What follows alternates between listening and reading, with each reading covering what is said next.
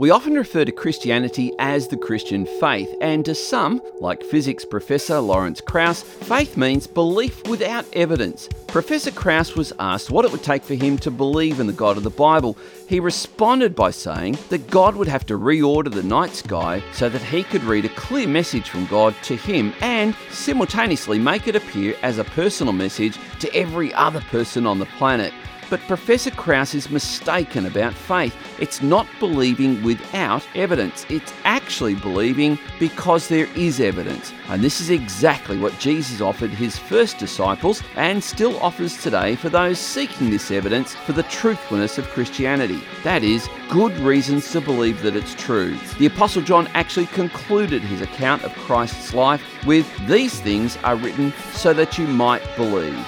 For more information about this, please visit findingtruthmatters.org. I'm Andrew Corbett.